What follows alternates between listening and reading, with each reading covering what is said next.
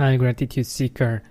Today we're going to focus on our favorite song. Yeah, you heard it right.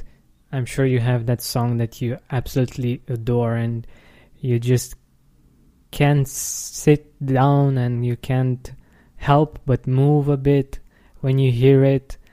And um, I think that we can uh, definitely take our time to be thankful for the fact that people that we don't know, maybe uh, really far away from where we are, have worked on this piece of music that you really love and you really enjoy, and that you have found it and you, you found this um, this music, this rhythm that resonates with your soul, with your heart, and you you can have this beautiful feeling thanks to it.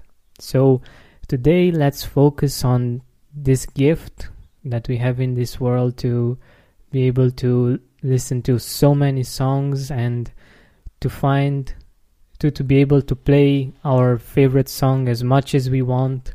We don't have to wait for I don't know, for it to come up on TV or anything.